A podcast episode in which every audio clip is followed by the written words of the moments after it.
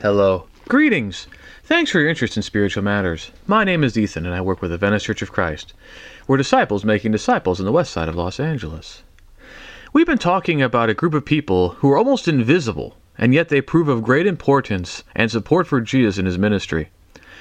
We hear them mentioned occasionally in the gospel, and sometimes we hear more about them than we do about some of the lesser apostles. In so many ways, these people are hiding in plain sight. They're present, but they're often not mentioned, and they're therefore often neglected, unfortunately, in our study, preaching, and teaching. And they're the women who followed Jesus. Some of these women followed Jesus wherever he went. They were most likely present at all points during his ministry, and many even, according to Luke 8 and verse 2, financially supported his works. The women are the ones who prepared meals and served food.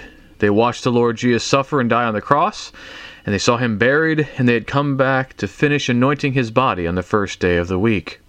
Many of these women would remain with the disciples after Jesus' resurrection, devoted to prayer in Acts 1 and verse 14.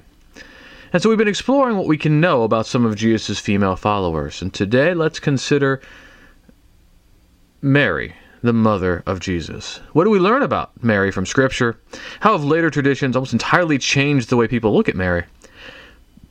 And what encouragement can we gain from what Scripture reveals about Mary? We're introduced to Mary in Matthew 1 18 through chapter 2 and verse 23, and in Luke 1 26 through chapter 2 and verse 52. Now, Matthew's portrayal of the birth narrative of Jesus is told in Joseph's perspective that his betrothed Mary was found with child. He's a good man, so he's going to put her away quietly, as opposed to demanding a death sentence for adultery. The angel Gabriel visits him, tells him that the child is of the Holy Spirit. He takes her in. She gives birth in Bethlehem. Wise men bring gifts, and they leave for Egypt and eventually end up in Nazareth. But in Luke's version, we hear the story from Mary's perspective. And so, really, it's in Luke's version that we get some insight about who Mary is. Mary is Hebrew Aramaic Miriam, uh, related to the word for the name of Moses' sister. She's a virgin of Nazareth. She's betrothed to Joseph. She's a relative of Elizabeth, who's the wife of Zechariah the priest, who would be giving birth to John the Baptist very shortly in this story. In Luke 1 and verse 26, we're told that the angel Gabriel was sent from God to a city of Galilee named Nazareth to a virgin betrothed to a man whose name was Joseph of the house of David, and the virgin's name was Mary. And he came to her and said, Greetings, O favored one, the Lord is with you. But she was greatly troubled at the saying, and tried to discern what sort of greeting this might be. And the angel said to her, Do not be afraid, Mary, for you have found favor with God. And behold, you will conceive in your womb and bear a son, and you will call his name Jesus. He will be great, and will be called the Son of the Most High. And the Lord God will give to him the throne of his father David, and he will reign over the house of Jacob forever, and of his kingdom there will be no end. Mary said to the angel, How will this be, since I am a virgin? And the angel answered her, The Holy Spirit will come upon you, and the power of the Most High will overshadow you. Therefore, the child to be born will be called Holy, the Son of God. And behold, your relative Elizabeth, in her old age, has also conceived a son, and this is the sixth month with her, who was called barren. For nothing will be impossible with God. And Mary said, Behold, I am the servant of the Lord. Let it be to me according to your word. And the angel departed from her. This event is called often the Annunciation. And it is the Annunciation. He, there's the announcement, greetings, favored one. Mary's trying to figure out what that meant. Gabriel reassures her that all is well and that, in fact, uh, she will conceive and call her name, child's name Jesus, Yeshua. Yahweh saves. He'll be great, Son of God Most High, and will see the kingdom of David. And she wonders how this is possible since she's a virgin, as we heard. But Gabriel assures that it'll be the Spirit who comes upon her, and the child will be God's son. And she consents. This wonderful line I am the servant of the Lord, let it be to me according to your word. That she submits. Now, Mary will visit Elizabeth in verses 39 through 45. And Elizabeth declares uh, Mary to be blessed among women, the mother of the Lord and because this Mary will break out into psalmic praise, the Magnificat. My soul magnifies the Lord, and my spirit rejoices in God my Saviour. For he has looked on the humble estate of his servant. For behold, from now on all generations will call me blessed. For he who is mighty has done great things for me, and holy is his name. And his mercy is for those who fear him from generation to generation. He has shown strength with his arm. He has scattered the proud in the thoughts of their hearts. He has brought down the mighty from their thrones, and exalted those of humble estate. He has filled the hungry hungry with good things, and the rich he has sent away empty. He has helped his servant Israel in remembrance of his mercy as he spoke to our fathers, to Abraham, and to his offspring forever. So, in general, this psalm is a psalm of praise to God, who elevates the lowly and poor while casting down the lowly and powerful. And from this, Mary goes on to see how God has elevated Israel according to the promises of Abraham through what he is doing through her. And so in Luke 2 1 through 7, Joseph and Mary will travel to Bethlehem for the census, and that's where Mary gives birth. The shepherds are told by the angels of the birth of Christ the Savior. In verse 10 Fear not, for behold, I bring you good news of a great joy that will be for all the people. For unto you is born this day in the city of David a Savior, who is Christ the Lord. And this will be a sign for you. You will find a baby wrapped in swaddling cloths and lying in a manger. And suddenly there was with the angel a multitude of the heavenly host praising God and saying, Glory to God in the highest, and on earth peace among those with whom he is pleased. So the shepherds go and see what this is about. He, they find um, Mary and Joseph and the child. They made known in verse 17 the things that they had heard from the angel. And Mary, in verse 19, treasured up all these things, pondering them in her heart. Later on, they will go to Jerusalem to dedicate Jesus in the temple, Luke 2 21 through 24. They bring turtle doves, which is the uh, least expensive of the offerings, and that indicates their relative poverty. These are not very rich people. Simeon had been told that he would not die until he had seen the Lord's Christ. So he comes to the temple that day. Verse 28, he takes up Jesus in his arms, blesses God, and says, Lord, now you are letting your servant depart in peace according to your word. For my eyes have seen your salvation that you prepared in the presence of all peoples, a light for revelation to the Gentiles and for glory to your people Israel. And his father and his mother, Mary, had marveled at what was said about him. And Simeon blessed them and said to Mary his mother, Behold, this child is appointed for the fall and rising of many in Israel, and for a sign that is opposed, and a sword will pierce through your own soul also, and so that thoughts from many hearts may be revealed. So Simeon here speaks of the glory that God was going to accomplish for himself through Jesus that uh, salvation would come, even a light to the Gentiles, that he would be a cause of rising and falling in many among Israel, a, or as opposed, and a sword would pierce through Mary's spirit as well.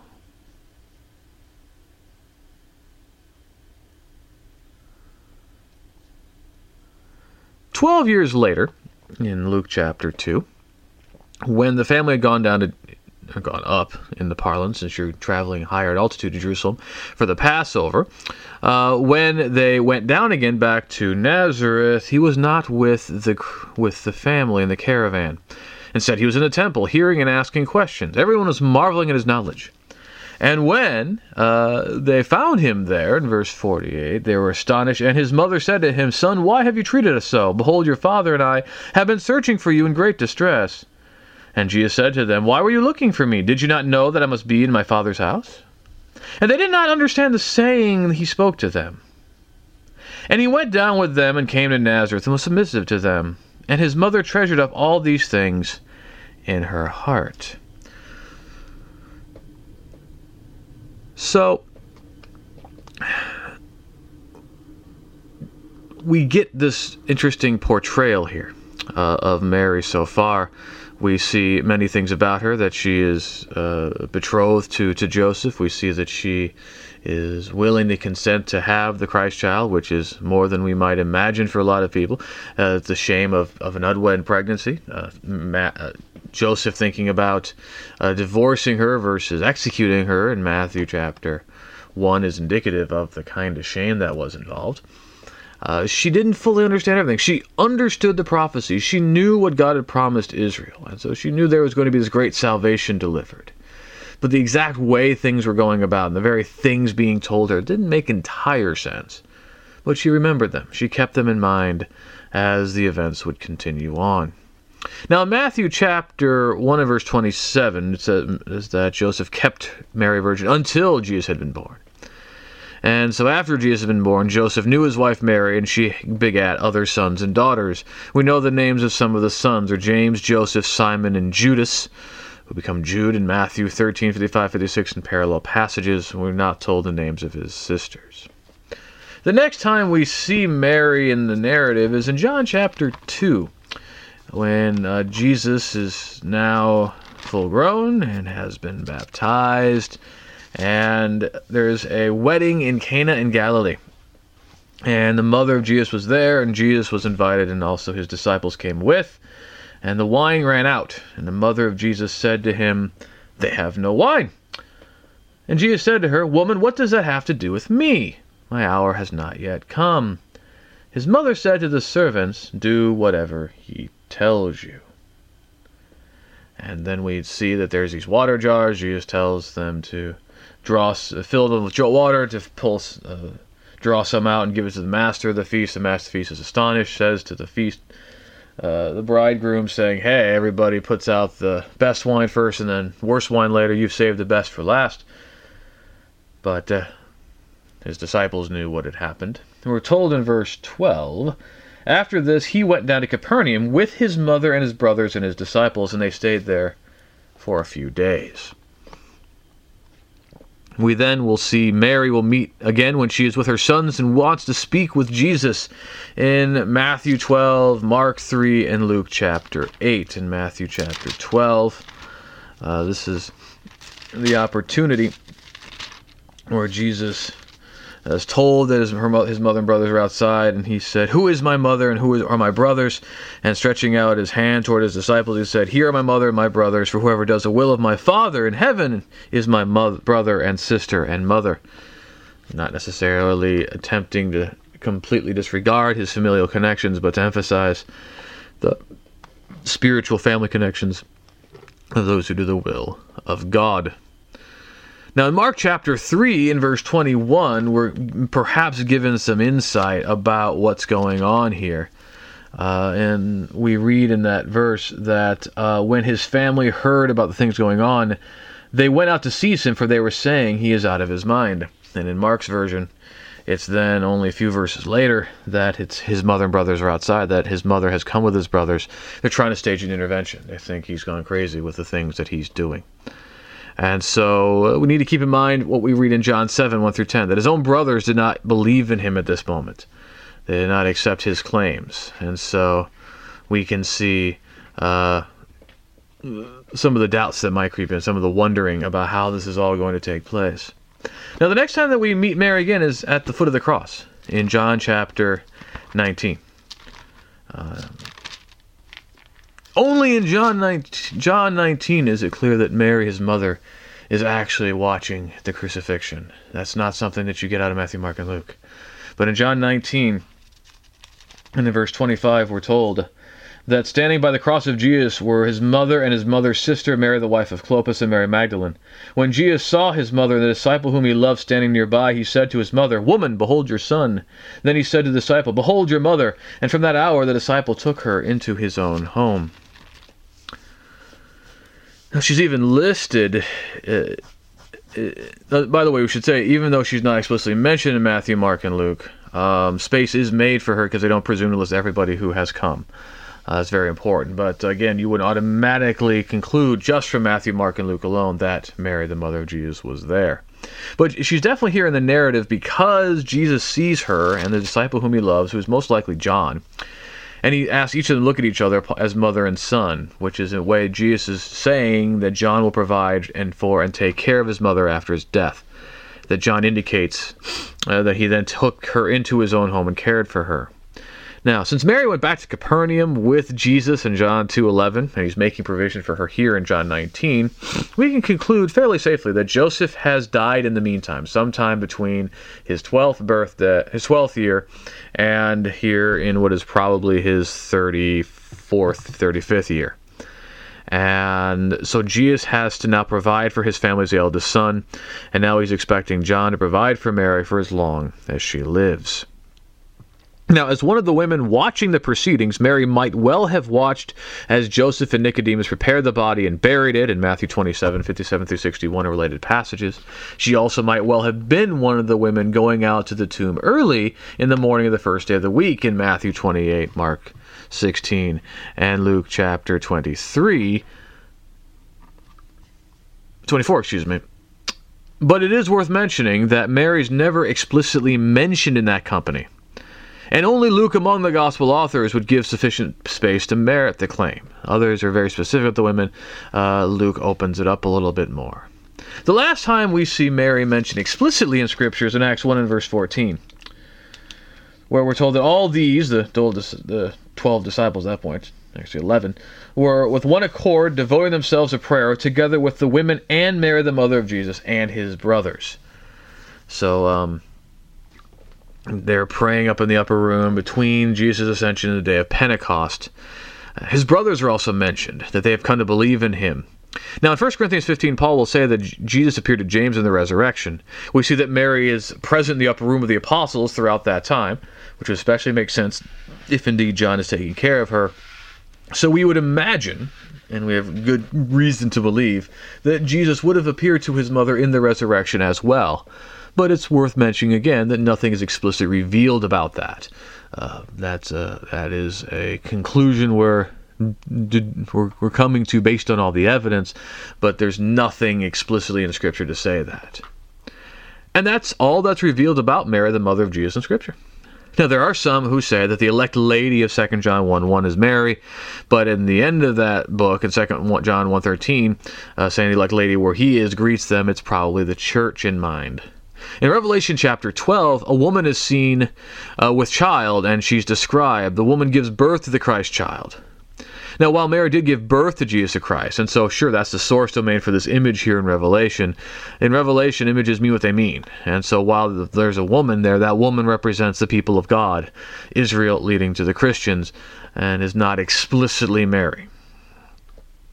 So that's how Mary is portrayed in Scripture, a faithful Jewish woman of the Second Temple period who trusts in God, doesn't always understand what's going on around her son, but she always knows what had been said about him, and she ultimately proves to be one of his disciples and followers. There are some traditions out there who claim that Mary lived about 11 years after Jesus' death.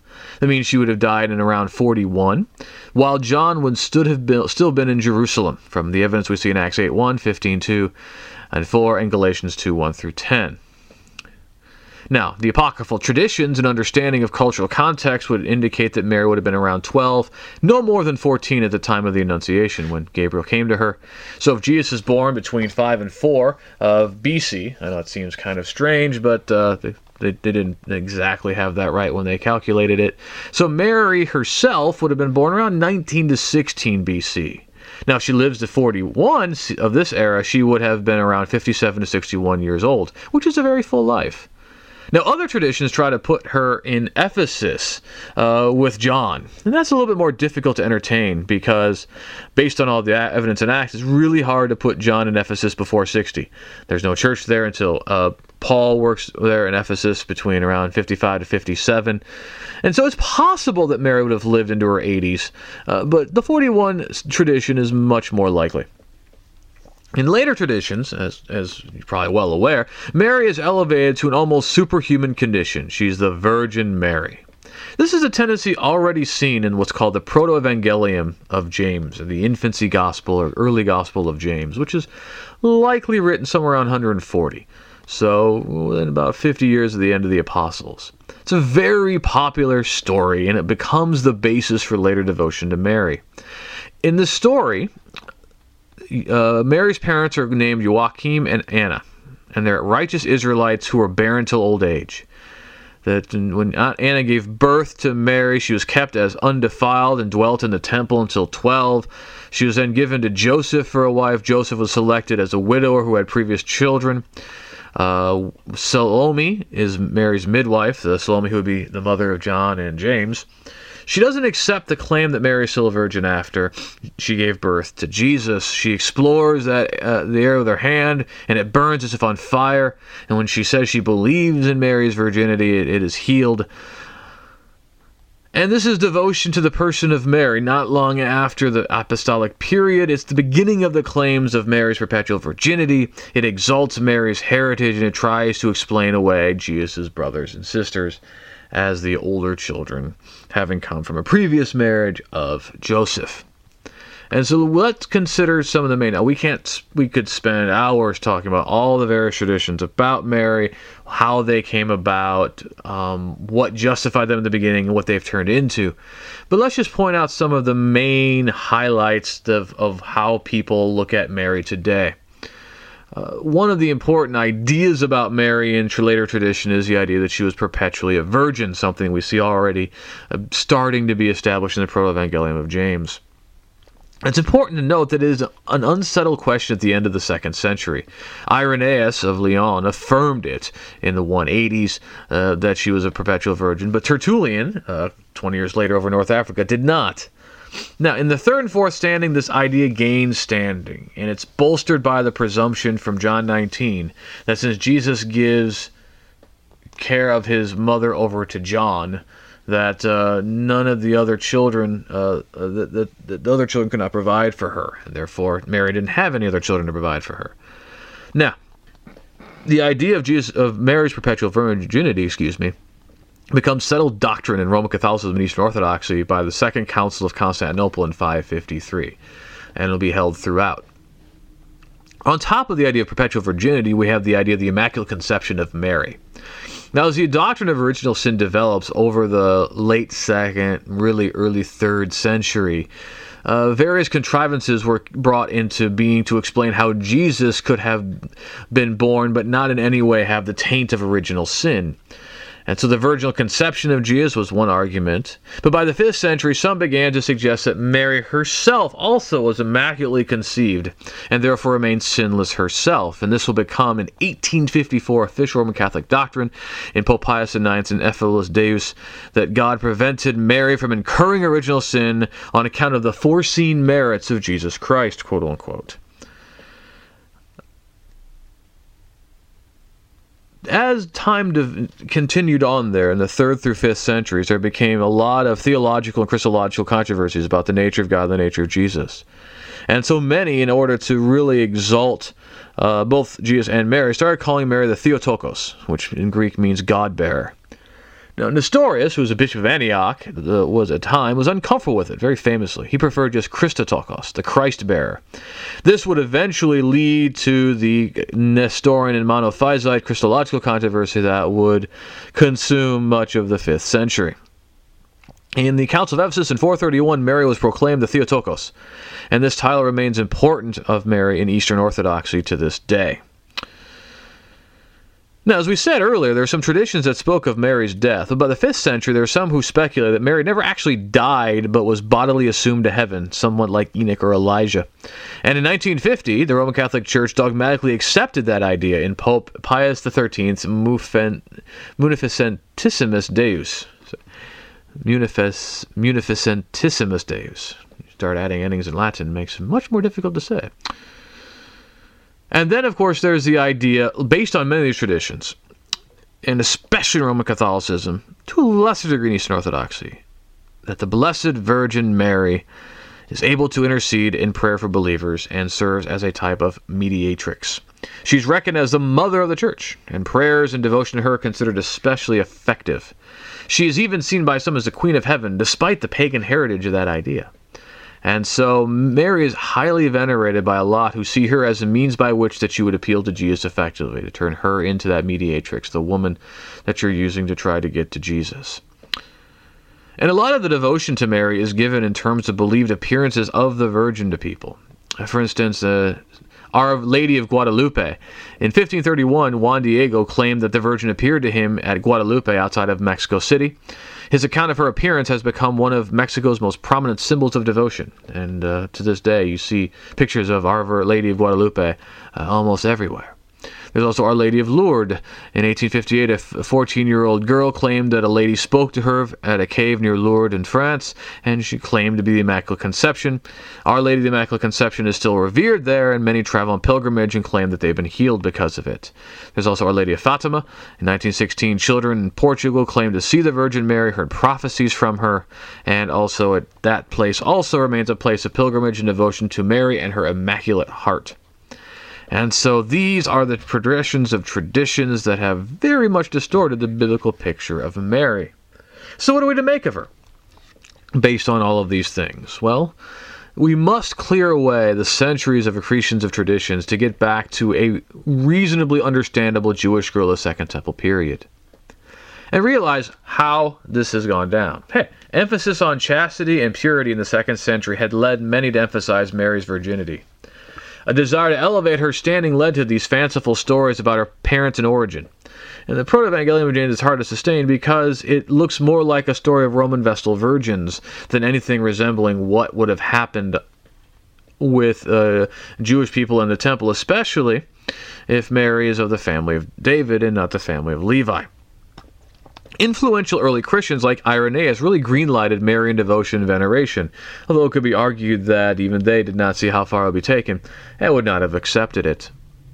None of this stuff uh, can be found in or justified by the New Testament. Instead, they all reflect Greco Roman world and its ideas, a desire to venerate the sacred feminine, and Mary being elevated in terms of the theological disputes and developing religious practices uh, of the middle of the first millennium. It looks very little to nothing at all like what you'd expect from Second Temple Judaism.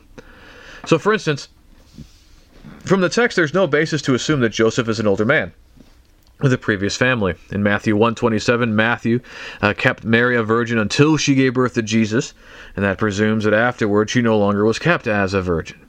James and the others are reckoned in the text as brothers of the Lord, and this connection is emphasized. We saw that in Matthew 13:55. Paul will point out that he spoke with James, the Lord's brother, and, and called him that in Galatians 1:19. There are a lot of art, attempts to argue that they're his cousins or some other relation. Those are ideas that strain credulity. The Greek has words for those, but the apostles spoke of them as adelphoi, which is the word for brothers. If they were Joseph's children from a previous marriage, we would not expect any link of family to be broadcast so strongly. It would be an embarrassment to the situation. There's no reason to grant credibility to most of these traditions. Scripture reveals nothing about them, and many of them run counter to what would be expected for a Jewish girl of the Second Temple period and things actually said in Scripture. And so, having set aside all of those traditions, who is Mary, the mother of Jesus? When we look in the gospel accounts, especially in the first couple of chapters of Luke, we see that Mary is a peasant girl of Nazareth, related somehow to Elizabeth. She's aware of the prophecies of the one who would come from the root of Jesse, the branch of David. She consents in faith and proves willing to bear the shame of being an unwed pregnant woman in an age where that was scandalous and shameful, and it would lead to stoning or constant shame. In the Spirit, she perceives how God's selection of her is a demonstration of how He is lifting up the lowly and bringing down the mighty, and how He's bringing salvation to Israel. She sees astonishing things that she doesn't really fully understand, but she keeps them in remembrance in her heart. She is aware of Jesus' power, but it's an open question if she understands his mission at first. We saw in John 12 that she is fully confident in Jesus' abilities and kind of, in a, in a very playful sense, goads him into turning the water into wine.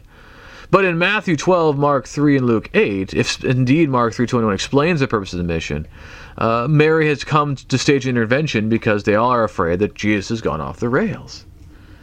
Now, would it be that surprising for Mary to have believed that her son would have been the Christ and Messiah that Israel had been expecting, the one who would defeat the Romans and reestablish the Davidic kingdom? And she's most likely a widow by the time of Jesus' ministry. She watched him die. She likely saw him in the resurrection. She was numbered among his disciples, and ultimately John, uh, the apostle, would provide for her. Now, while Marian devotion has been taken to an extreme in Roman Catholicism, we shouldn't go so far the other way as to deny what is said in Luke 1 42 and 48 that Mary is in fact blessed. She's a faithful servant of God, and all that demanded. She was not ignorant of what it meant to bear the Christ child. Everyone would think she was guilty of adultery, and questions would haunt Jesus' origins afterward. As a 12 year old, she proved willing to fully entrust herself to God's purposes, to bear the shame of the stigma of unwed pregnancy, to bear the Christ child. As I said, we could see that she saw in the Spirit how God was elevating what is lowly. And throughout the rest of her life, she could make sense of what God was doing in Jesus in this way. But Mary is also human. It's important to remember. She's been caricatured as superhuman. You look at those pictures of her, all the icons, all the pictures. She's this stoic, staid uh, picture of chastity, virginity, holiness. Super worldly. But in Scripture, she's human. She's full of hope at the prospect of what her child would do. She didn't fully understand at times. She may even have doubted at moments. And can we even imagine her agony she watched her son die? Indeed, as Simeon said, a, soul, a sword that would pierce your own soul also. And yet, in the end, Mary is remarkable for how unremarkable she is. She's never elevated to the degree that Catholicism has done. But beyond her willingness to bear the Christ child, she's not made anything of to any profound level. It's not a way to try to denigrate Mary as much as just normalize her. She's an ordinary Galilean Jewish woman of the Second Temple period, and she was called upon to participate in extraordinary events and lived in simple faith. And in the end, Mary is in the midst of the disciples. She is a follower of her son in John 19, 25 and 27 and Acts 1.14. It's a testament to her humility and willingness to serve her own offspring as Lord. And we have every reason to believe that she remained among the faithful brethren as long as she lived, and that she cherished the hope of resurrection in her Son. And so, in these ways, Mary, the mother of Jesus, in the New Testament, provides great example of faith to encourage all believers, and that she is indeed blessed. And so Mary, the mother of Jesus, is a faithful servant of God Most High, a follower of Jesus. Yes, turns into something very different in tradition, elevated to an unsustainable estate that you can't square with the context or with Scripture. But she's a compelling example of faith and trust in God, and we do well to put our trust in God and Christ as Mary did and to obtain a similar salvation. We're again so glad that you've joined us today. If you'd like to talk more about Mary or consider other conversations about other uh, fa- uh, followers of Jesus, uh, men and women, if you'd like to uh, have a Bible study, have uh, take a correspondence course, have a prayer request. Maybe you'd like to check us out, Venice Church of Christ. You can find us online at VeniceChurchOfChrist.org or on social media. If you'd like to contact me personally, you can reach me through my website at deverbovitae.com. That's www.deverbovitae.com. We again thank you. Have a great day.